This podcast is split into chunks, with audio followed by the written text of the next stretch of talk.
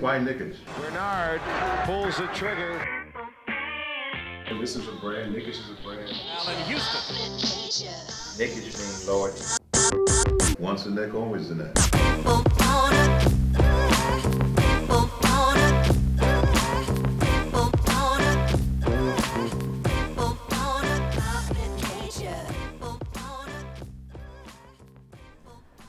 Ladies and gentlemen, thank you for tuning in to the Knick-ish Show. My name is Mo, and with me this Sunday morning on this holiday weekend are my partners Osama and Teddy.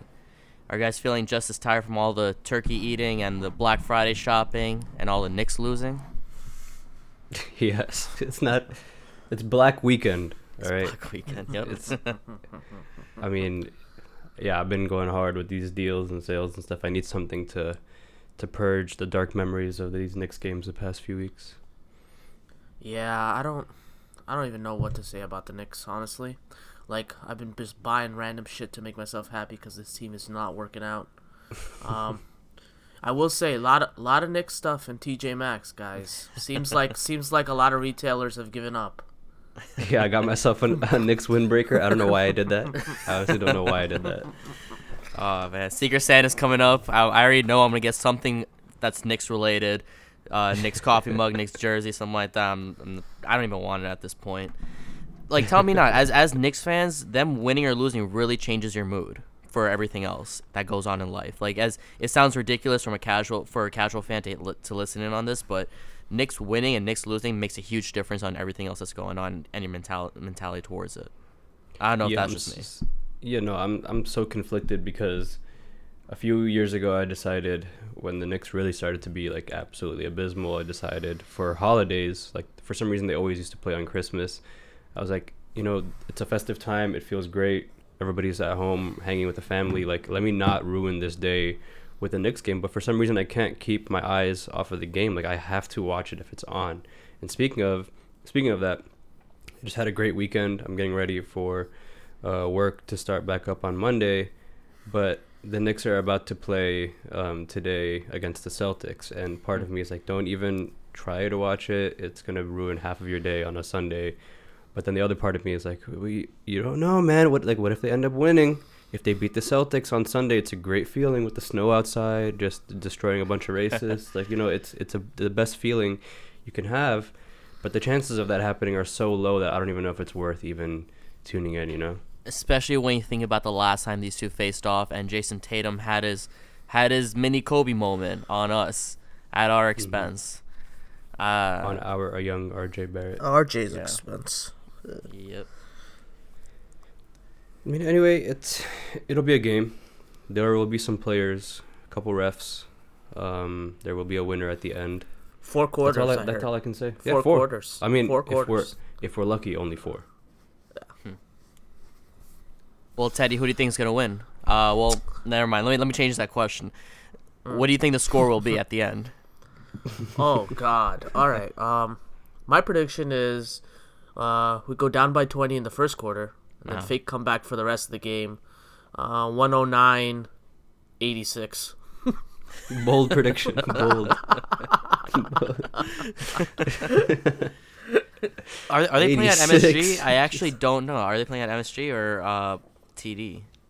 Uh, I, let's I gotta check that one. Not that check it'll make any difference, but you know, maybe. I don't know for this No, team. they are I think they playing suck. at I- MSG. Yeah, they're I think playing they MSG. suck everywhere. I think they suck everywhere though.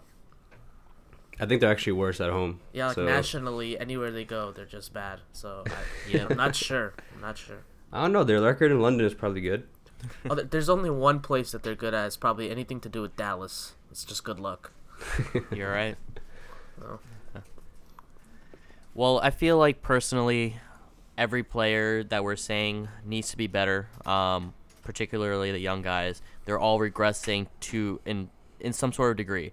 I don't know if you guys agree with me. For Frank, for example, we know he's trending upwards right now, but at the beginning of the season, we did have to deal with him getting DNPs and not really playing. Basically, not really regressing or digressing, but there's always an issue with some particular player. That's that's for Frank's situation. For Mitch, we see him still getting all these fouls. He's averaging close to four fouls a game. It's at this point like you, you feel like he'd learn a thing or two, but he's still committing all these fouls. What do, what do you guys think about the idea that the, the kids are really not getting better in this season when they are really supposed to take that next step? I think you guys know my answer to this question. I've ranted about it week after week after week, and today I'm going to continue to do that, and it's um, due to one root cause, and that's David Fizdale. At the end of the day, we're right now on track to have a worse record than we did last season, um, a season in which we only won 17 games. So, you tell me, like, who is whose fault is it that none of the young guys are getting any better at all? I mean, we we're seeing Frank flourish a little bit, like you mentioned. We're seeing RJ come in, and he really had a hot start to the beginning of the season, but now he started to taper off a little bit. Um, in general, we just don't see much progression across the board. And the worst thing is that the free agents that we brought, that each of them had, each of whom had a successful career so so far in the NBA, are all regressing, minus Marcus Morris. So to me, that just shows that the coach can't capitalize on his players. He can't get the best out of each one, and that's that's really the, the only barometer of what a coach should be. Um, you can't really make players any better than who they are, but the last thing you want is for players to come in and get worse. So I think it's ultimately always on the coach whether the, the, the team can play to their strengths or not. And he's showing really early on in the season that he's not the coach for this team and that um, he's not the coach for young guys specifically.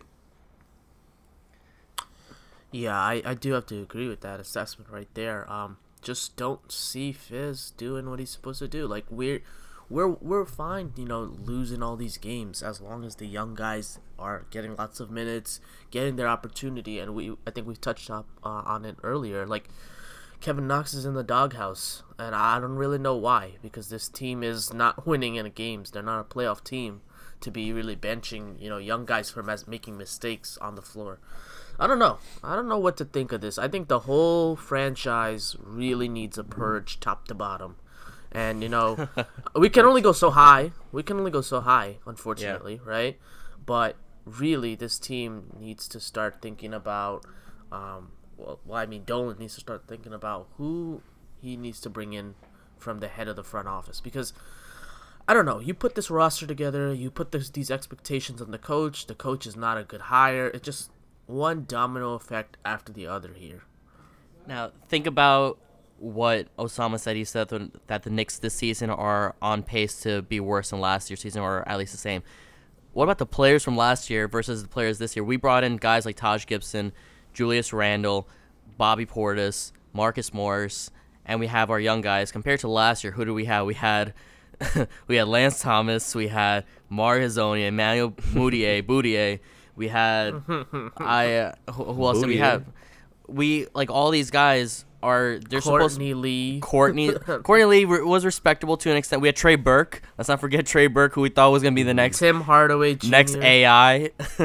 we really went to the extent where we're just like, yo, he got the dreads. He got he's kind of like AI. That's like our AI guy. Like we're so we're so stupid as a fan base. It's ridiculous, but um, we're we're like so delusional. But it's it's it's. It, it was supposed to be a, a night and day kind of situation. We're not saying that, which you're right about. Now, I do want to go back to the Knox DNP point that you're saying me personally, Knox has been playing fairly good shooting wise. His defense has been abysmal, and maybe to an extent, the benching was not the wrong move. I don't want to say it's the right move yet, but I don't, I don't want to say it's the wrong move. But it, it also depends on how it's being done. Knox did make comments that it was kind of frustrating, and it also it also matters on what he's doing. He's benching. Are people talking to him? Is he learning? If, if none of that's mm-hmm. happening, then it's then it's a waste. But a lot of situations, and it's not it's not a new tactic. It's a, it's a very old tactic. When you bench a player, the next game they come out strong because they don't want to be in that situation again. We're mm-hmm. hopefully we see that kind of thing happen with, with Kevin Knox. But I, I don't blame Fizdale too much for for benching for, for benching Knox. But I do want to see more limited minutes on guys like Randle, who, at certain cases, he's not making the right decision, and you know it, there does need to be some uniformity in, in his coaching style. What yeah, here's think? the thing. Here's the thing. You, um, you hit the nail on the head. Pretty much, in my opinion, you bench. Be, you should always bench a player when they're not um, performing to their personal abilities, and then they're making a lot of mistakes game after game that are just mental. Um, because it has the dual positive of number one, you give them a rest and a game off to actually help them recover in case a lot of that had anything to do with physicality. But then number two, you allow them to sit and watch the game unfold without them in it, and they're allowed to see it from a third party perspective where they can see the ball. If, if a lot of times it's an issue usually with someone who's not passing the ball a lot or who's not defending. In, in Knox's case, he's not defending whatsoever, and he's honestly just looking lost out there on defense and letting guys just like walk through him like a turnstile. So when you get to sit down and watch other players defend properly in your position, not only does it show you how to play properly or where to be on the court properly, because you can be a great one-on-one defender but can't be a good team defender because you just don't understand the scheme. You don't understand where to send guys either left or right, baseline, middle of the paint, etc. You just don't understand the players behind you that can help you out and the help. So um, Knox can understand that by by watching and, and sitting from the bench. But at the same time, um, it all it, it, you have to make sure that, like you said, the coaching staff is speaking to him and explaining to him that this is not because he's necessarily in the doghouse, but this is more to get him adjusted and to get, get him to understand that he needs to be performing on defense for him to earn his minutes on the team. I'm fully with that. But you said it best. If you're going to do that, you need to hold everybody accountable to the same standards, and you need to have guys like Julius Randle who are playing just as poorly on defense sit on the bench sometimes. He's still starting every game, which I understand, like optically, you know, it's going to look bad that now you're pretty much throwing Randle under the bus and he's sitting on the bench and doing whatever. But what what else can we do this season? There's not much else we can do other than letting go guy, letting go of guys the, before the trade deadline or firing the coach. There's not really much else we can do other than start messing with the starting lineup. And at this point, Fizz has shown the willingness to mess with every part of the lineup except for the two forward spots. And to me, um, Marcus Morris has at least earned his, his, his pay there, at least on both offense and defense, and Julius Randle has not.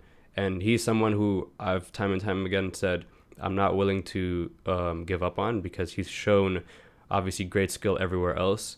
Um, it's just that the, our coaching staff is not using him to his his best ability, and a lot of ways to do that is to help him, have him sit down, come off the bench, run some pick and roll, um, get out there and run with a guy like uh, Dennis Smith, and, and just get your points freely like that, where you're not under so much pressure to defend, and then earn your way back into the starting lineup. But I'm I'm cool with benching guys as long as you do it um, with the same standard. Yeah, I mean, completely agree with you right there. It just feels like the veterans can make all these mistakes and they really get rewarded with more playing time than you know the young guys. And we've seen it with Wayne Ellington. Uh, what the Oh, heck is up with the Wayne Mhm. Ellington? Guys, I don't understand this Wayne Ellington love affair that's going on. Like, why does I, don't I don't understand a lot of the veteran, um, you know, playing time promises that have been made because it doesn't seem like these guys are earning it on the court. It just seems like they've been told they're gonna get more opportunities than they should. I don't know. This is a ragtag group of people that I never expected to, to work together. Honestly, I was skeptical in the beginning when we made all these signings, and shit, it has not worked out. Now, considering the idea that all these vets are on one or two year deals that we can just let them go at the end of the season, is there is there a clear cut move? Well, obviously not clear cut, but do you guys have any ideas already in your heads that on particular moves that can be done to really just turn the season around from a front office perspective, apart from firing Fizdale? I think we it's really worth um, trading Trier away. Um, maybe, maybe even consider trading away some of our you know valuable vets like Marcus Morris, and then that's about it because the rest of them suck. Um, but yeah, just to get sort of some value from these one year guys that can probably help playoff teams would make the most sense. Um, I don't really see a trade happening for Julius Randle because I feel like the front office would look really dumb, and just from an optics point of view, they would not trade away the main guy they got in free agency like half a half a season uh, into his contract.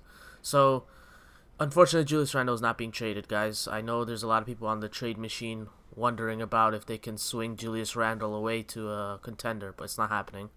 Um, yeah, so I would just say make some small moves in the short term. Um, hope to get some picks somewhere down the line. Um, I don't really see much demand for a lot of our vets outside of maybe Morris. Um, yeah, seems kind of bleak. Yeah, I agree. I mean, at this point, you try to see what you can get from with uh, with the veterans at the trade deadline. Pretty much the only guy that's going to net us anything is Marcus Morris. So you see what you can get for him. If you can get a late first rounder, amazing.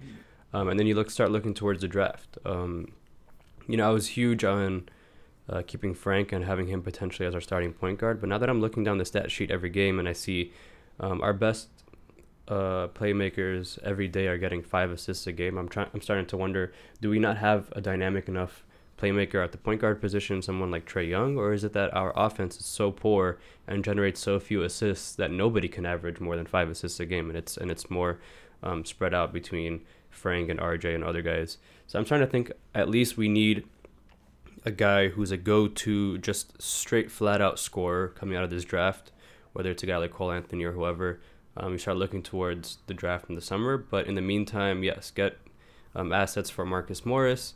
See what you can get for guys like Elfrid Payton and um, maybe guys like Dennis Smith. I, I think he's redundant at this point with um, his lack of scoring ability. But I, at the same time, I'm very wary of trading low.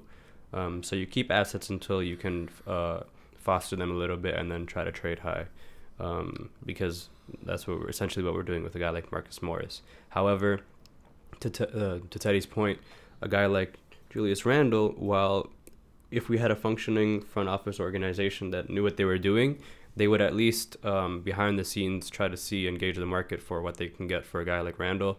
And if you get a good enticing offer, then by all means just go ahead and do it. Like, it shouldn't matter what people think because the, nobody has a high opinion of the Knicks right now as it is. So might as well get what you can get out of players and try to rebuild the proper way. Either that or you know have the wherewithal to understand he just belongs coming off the bench for now um, until we have a solid um, defensive team in the starting lineup, he doesn't um, deserve to be there. So it's it's one of the two things. You can't have an ego and at the same time not be willing to progress the team forward. You got you either have to choose one or the other. I mean, I, I think the, the league has caught on to Julius Randle as well, so I don't mm-hmm. I don't expect much demand for him. Yeah, I mean, there's just guys who are are better off the bench or better in a position where you don't have them featured with heavy minutes and, mm-hmm. and super high usage. And so the the way forward would be to actually play him in his proper role and proper position and then play to his strengths and have him build his trade value so that eventually down the road, maybe it's next year, um, you trade him. Because I don't think ultimately he is a franchise cornerstone player. I don't even think the Knicks FO thought thought that, the, that he was anyway, but he was more of a saving grace during this free agency period. I still think he's a great player a great third player on a good playoff team. Um, so for now, have him come off the bench because he can't be the star on a really trash team because I just emphasize he's the type of player where um, the team being poor really emphasizes how poor his weaknesses are. Yeah, I think I might be one of the few out there who isn't as low as on Julius Randle as a lot of people are. Apart, then granted, there are a few, a few like important categories that he needs to really work on. Free throws especially energy level, especially and defense. I, I, not like now that I'm saying it kind of sounds dumb, but I I feel like he could definitely I feel like he could definitely be an, a a number two kind of guy. He, he like uh, against the Sixers, I believe he scored 21 points on 13 shots. Like he's he's very good offensively, and he's still only 25 years old. I'm not mm-hmm. really on the train yet mm-hmm. to to trade him right away. I think if he can if he's coached well enough to fix those little things, just show a little bit more energy all mm-hmm. around. That's it right Not there. bring up the ball. He's not doing it anymore. He's not really bringing up the ball as much anymore. Uh, now now they're he's just he's just giving it to the point guard, which in this case is Frank. So uh, he he did fix that one thing, not doing as much playmaking, but there are those little things that he's doing, and he's still getting accustomed to being double teamed, uh, which a lot of teams are doing nowadays. He's kind of seen as the player to put more emphasis on defense on. So he's that is a little bit that is a little new to him, but I am not necessarily on the train yet to trade him. I think he can learn from that fairly soon. It's not really like an Enes Kanter situation where he where Kanter kept talking shit. Even though he was fairly good on offense mm-hmm. and horrible on defense, his, his his situation was that he was a problem in the locker room. Julius Randle not so much yet. Um, and he is only on a he's he's on a two three year deal, but he's a, he's he's a 25 year old. Um, I am more along the lines of, of trading away the veterans. I think anyone under the age of 26 is still an asset. Um, w- whether mm-hmm. they're playing well or not, they still have time to, to improve. That that includes guys like Dennis Smith Jr., who we did see potential in, just regressed this season. Could be un- he could be under a lot of pressure. um, playing for Madison Square Garden and whatever personal affairs he's dealing with or situations. Um, but as far as the original question goes on whether there are any clear cut moves, I think apart from cutting the coach, there isn't much. I still feel like on paper this could be a decent team. A lot of these games that they're losing by, they're they're fairly close games apart from the Raptors game. They're not. It's not like they're necessarily being blown out. If they hit five more free throws or six more free throws last game out of the 14 that they missed, they would have won the game against the Sixers. They did lose. They they did lose the Celtics off a Jayson Tatum shot. They, these are all fairly close games that if they could just fix free throws, But that that'll is what's frustrating, really. Because but they are working on it. Last yesterday at mm-hmm. practice, they they did kind of a simulated situation where they're practicing free throws with crowd noise all around. So it, it did take too long, you know, like you know this 20 games in, he's doing it finally, but hopefully Yeah, they, they, also can had J Cole at that practice. I don't. Even, for motivational. I don't know. I don't know if he was singing the crowd chants or like what. What was going on? I, I don't know what that was either. But I mean, I think like yeah. Yeah, I go think ahead. I think it was just some good luck to maybe draft Cole Anthony. Uh, yeah, Just- maybe. just- yeah, some nonsense. Yeah, I mean, here's the thing. Like, while I would love to value some of these young guys, I do like allow my homerism sometimes to um, get the best of me, and then I overvalue some of the the Knicks players. I agree with you totally on Randle. Um, his value is, in my opinion, still up there. He just needs to be maximized. Like you mentioned, it, it took the team 19 games now to figure out to not have him bring the ball up the court. Um, I'm, I can't look. f- Uh, I just can't wait for the next 20 games to figure out that we need to run a lot more pick and roll, um, because it, it's it's like it's just simple stuff like that. If if you don't have proper coaching, there's just nothing we can do. And if like I know you're you're talking about these tight close games where we're only losing by a few points, it comes down to you could pin it on the free throw disparity, you can pin it on one or two three pointers that we missed, you can pin it on whatever. But to me, every time that kind of excuse is used, to me what that tells me is the team is playing close in spite of the coaching, not uh, not to the benefit of the coaching. It's in spite of the coaching. So um, a team that's struggling like that and continuously losing every game within ten points, that just tells me that that's the coach because the coach is not squeezing those few extra points out of the team. The coach, a, a team that continuously gives up in the fourth quarter in the last few minutes, forgets how to score, um, literally repeats mirror a mirror image of the 76er, the original 76er game here again. Also being up by 17 points the other day against the Sixers, and then continuing to lose because they just forget how to play offense. Like in the last quarter, that to me is on the coach. Like these are just simple things that all just lead to one guy and his staff.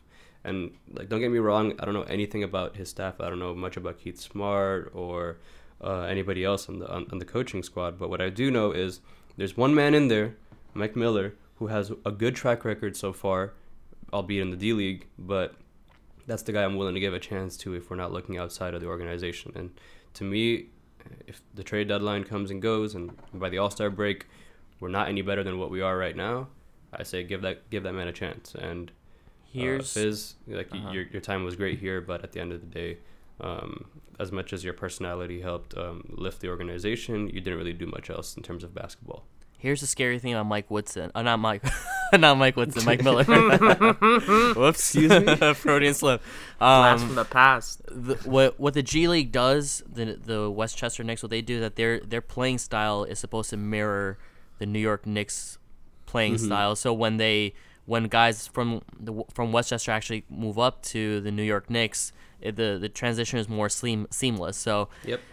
just even though that even though Mike Miller uh, won G League Coach of the Year, the the playing style will be similar to what we're seeing right now. So that that is something to keep in mind. Um, but you know, again, I've never seen the guy coach, but I, I do want to make that point just in case it, it wasn't aware. Um, yeah, from from my understanding, that started during the Phil regime, where they had um, the, the the Westchester team pretty much mirror whatever offense that we were running, like the triangle offense.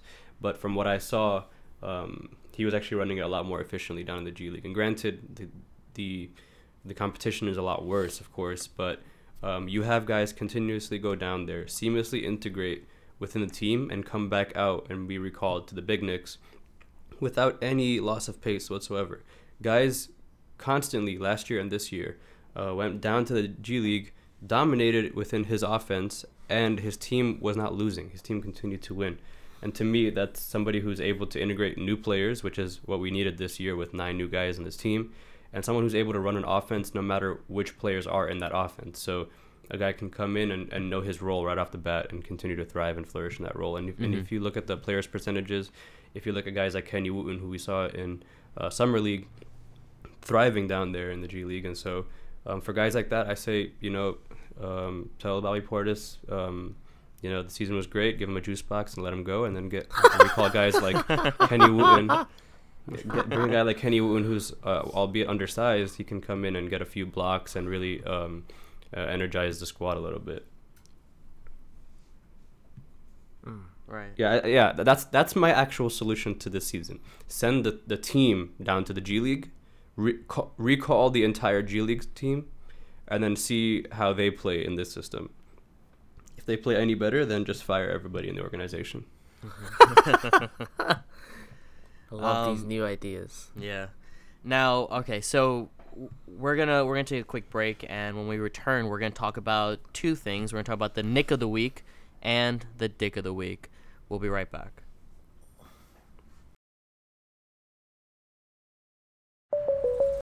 This episode was brought to you by our latest sponsor, Atlantic Airlines. At this time of year, don't get bogged down laying bricks in this cold. Ignore your troubles as a head coach and book your flight overseas. At Atlantic, you'll find your dream destination for the job you've always really wanted, and the job you're really meant for. Maybe as a gondola driver in Italy, or a stunt double for an Irish potato. For a limited time only, Atlantic are offering all of our podcast followers the chance to fly themselves and any friend who's conveniently named Fizz overseas to a destination of their choice. Book your last minute getaway and get away. Seriously, get away. Get far away from where you are right now. Atlantic Airlines. Don't just stay here. Please go somewhere else.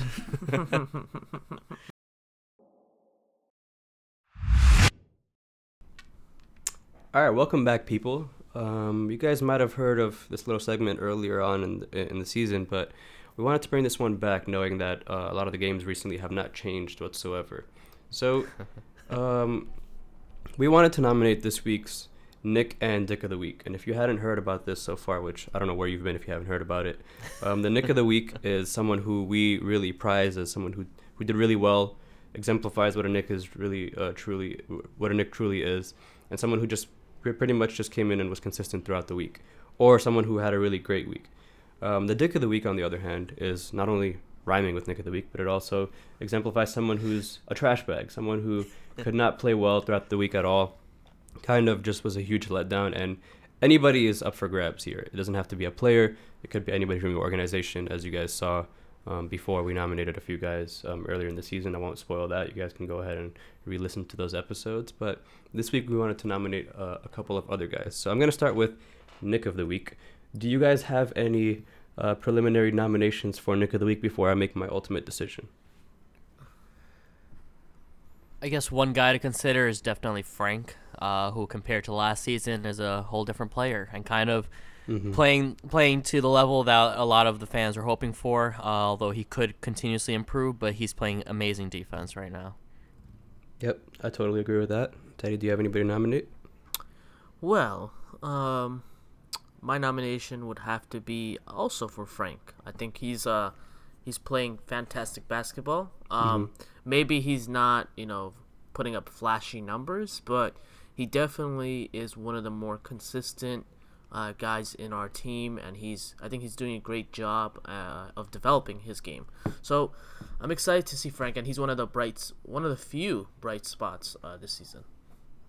All right, great, very excellent points. Um, not much to be argued with there. Everybody knows I'm a huge Frank fan, but this is not a democracy, so it doesn't matter what either of you guys chose.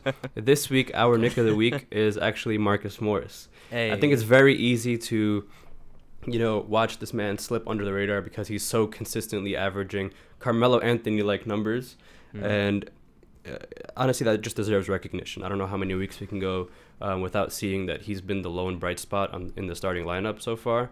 Um, obviously, guys like Frank and RJ have been doing really well, but um, uh, Morris just seems like he can slot into any playoff team right now and just easily get 20 points a game, um, six or seven rebounds a game, and maybe a couple assists if he wants to pitch those in. But honestly, I have to give the Knick of the Week to Marcus Morris for just continuing to be consistent, uh, bringing what he said he would bring in the offseason, um, just continuing to be a dog on the floor and fighting guys and, and rallying the team. And no matter how poor the team has been, his play style hasn't wavered at all. I believe this week um, the Raptors game was the only game where he had maybe a little bit of an off night, but even then he still um, performed decently in the few minutes he had. So this week's Knick of the Week is going to be Marcus Morris. I Now- agree. Yeah. I think Well deserved. Yeah, definitely. Yeah. He's we have to uh, recognize that he's one of the only guys who's walking the walk. He's averaging career highs right now. he's uh last year he was averaging about 14 points per game. Now he's averaging close to 19 points per game. He's averaging he's he's shooting at 52% from the 3. That's amazing. That that to me is a is a standalone number and uh you know, overall, you know, career highs everywhere as as a leader on the floor.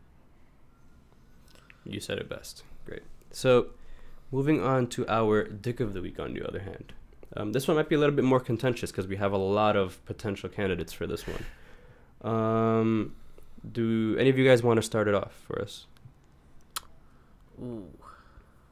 Ooh, there's a lot of dick of the There's week There's a lot to choose from. There's a lot. Uh you know, honestly, um I think I think everybody could be winning this award for this week, so I'm excited to see who you're who you're giving it to. Top to bottom. Yeah, top to bottom. Yeah, I might give it yeah to the entire organization. I might give it to the show because what are we doing right now? Why are we even analyzing this? Why are we okay. giving them a name? Why are we giving them credit? Why are we making you know? Mo, do you have any uh, nomination you want to throw in? Uh, maybe guys like Steve Mills, um, or maybe even Hmm. James Dolan for That's a good one. for kind of giving us an awkward situation by by forcing Steve Mills and Scott Perry to have that press conference a week ago or two weeks ago at this rate. But no, apart apart from no, I think top to Again, bottom we're yeah. all garbage. Again, great suggestions, great suggestions. But um, unlike my Marcus Morris pick, I'm gonna have to harp on the same character that I've been harping on for this entire season. Oh, Our dick of the week is actually a guy who goes by the name of David Fizdale. Okay, What? Wow. he's garbage. Wow, wow, He's done. That man is finito. He's canceled. He cannot coach a team in this organization. And to me, Oh gosh. a guy who's consistently this poor, who gets so little out of his team, who continues to say dumb shit in the media, which that was the reason you even hired him in the first place because he's such a personable person, and he continues to just, you know, just irk me now when he's on the bench. I used to love him. I used to look at him and be like, oh wow, like that guy looks like I sh- like I want him to be my dad, and now he just some like weird like like annoying grandpa at at dinner, like that kind of guy who's just saying the wrong things when you're asking him why he's doing the wrong things. And he's just like constantly grumpy in the media nowadays. And i know it's because of the losing but you have to admit in, in this season it's all due to you. Last season um, we gave him the pass. Guys were young. Um, he didn't really have much say or control over the team. And now that he does we look even worse. So that guy is done. He's this week's dick of the week. Do i have any objections to that whatsoever? No, definitely not. Not a single one. Yep. All right. But obviously, honorable mention goes to every single person related to the Knicks, me- Knicks organization. Yes, and and also outside of the Knicks organization, whoever designed those Mavs uniform. Uh, Oh my dick, God. like, wins the dick of the week for me. What the hell is that trash? Oh my God! Garb- like, the garbage Mavs and the. Nets, the Mavs and the Nets both have that strange graffiti I style. hate it. Yeah. Like, and the What Nets are are they like trying to pawn it off as like, oh yeah, we're Brooklyn, we're hard. You know, we have that graffiti on the jersey. You're trash. I don't Kyrie- even know if graffiti exists in Dallas. Like, I'm not sure where they where they got that from. Some nonsense over there. Some goosebumps looking lettering over there. But yeah, honestly, like I could not say it any further. I cannot wait. It's very hard to watch games now. Um, watching Fizdale coach this team, I just can't wait until we get somebody who's better off. And Oh, honestly, like if you if I've broken down the play style so many times so far, but I personally can't do it anymore. I I, I feel like I'm harping on the same things over and over again. So I, I think one of you guys should just take over for this one. There, there was something interesting that I saw on Twitter. Uh, shout out to Tommy D, uh, who posted it. But basically, it's kind of like a score breakdown on after timeout plays, and basically the importance of this is that it shows us as fans if the Knicks have something effective that's done after Fizdale talks to them right away, immediately after. And from what it looks like, after timeout plays, the Knicks are outscored um, 93 to 49. in Oh. 19 games. Better than I thought. Teams like the Spurs, after time plays, there's zero scores. Oh, the Spurs will score six. Uh, Mavericks, they did decently, six points versus 10 points. Um, and then, you know, Sixers last night or two nights ago, four points versus 10 points. Fizdale just doesn't know how to create plays that are effective or plays in general. But at this point in time, when you have so many veterans on the team, you have to be able to execute. You have to be able to use fairly sophisticated plays, if not pick and rolls, and be able to score effectively, especially after timeouts, because those are important. You you regroup, you bring you bring the soldiers back, you tell them what to do, and then they go out and they can't they can't execute that. The fact that it happens game after game is more of a reflection on the coach versus Yeah, the I've players. seen- I've but it is post. it's also just as important for the players to be able to execute, and they're they're not Mm-hmm. able to. So they all it seems like the players have tunnel vision on their own. So at this point, we all we have to hold everyone accountable, but it does reflect mostly on Fizz. Yeah, I've seen that post, and it was a little bit damning to see a few, quite a few games where we scored zero points out of timeouts, and that's something that Mavs fans, uh, sorry, Grizzlies fans warned us about um, before last season started. That he's just not a great technical coach, and especially out of timeouts, he can't draw up good plays. Last year, I chalked it up to the poor team, but this year now I'm seeing not only are we coming out with poor plays out of transition, a lot of times we're turning the ball over or um, we have a shot clock violation. Like that's just guys coming out of a timeout don't know where they're supposed to be on the floor. That's absolutely inexcusable. When I see that throughout the game, in regular game scenarios, I I'm like okay, this, I'm just chalking this up to players just generally having low basketball IQ and not understanding where they're supposed to be on the court and not understanding the play system, which already obviously has a lot to do with the coach as well. But coming out of a timeout where you just had either 30 seconds or a minute, often longer, to tell the team exactly what they need to be doing, exactly where they need to be. If you don't execute on it, if you don't score, that's totally fine. But if you're not knowing where to be on the on the floor, you're passing the ball out and off and getting it intercepted by the other team. If you're uh, if you have a shot clock violation because all you're doing is weaving the ball around the three point line from forward to forward to forward to forward, that to me is the most inexcusable thing because I can grab anybody off the street right now and ask them to just mm-hmm. draw up a few X's and O's and they can run a more efficient play than Fizdo can. And that's the most damning thing for any coach because you need that even to be an AAU coach. So I don't know how he's coaching the NBA doing this. Mm. Well said. Yep. And to think that we picked him over Budenholzer. God. I mean, I honestly, well, I'm, I'm he was the- never gonna take yeah, that job. I'm of He the. was He was belief that- interested. He was interested. I think that was more to to to put a light a fire under the the Bucks because if you have the option to coach a a, a budding superstar like yeah. Giannis or coach a Knicks team that just had their lowest win total of their franchise, um, I think you're gonna pick Giannis every time. Um, The fact that you know we ultimately didn't go hard for him is a different story, but I really don't think he was ever like a 100% option. But of Yeah. course, he was my he was my ideal candidate. and of we, course, we did at the same sign time, I'm willing Woodson. to admit not I- I Woodson. was Why do I keep saying Woodson? Fizdale. Oh, I keep saying Woodson. We did sign Fizdale before um, Budenholzer was even signed, but uh, whatever the case may be, uh, we're gonna wrap up this episode of the Knick-ish Show. Um, tune in for next week when we talk more about the Knicks possibly losing, probably losing, and um again, website is still coming soon.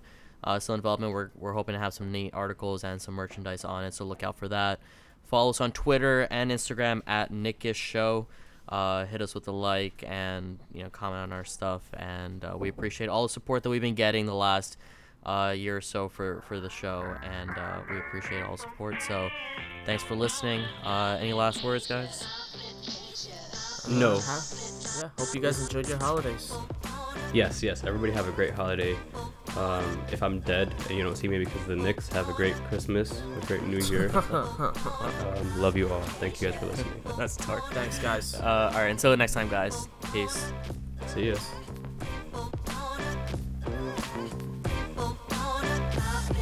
Yeah.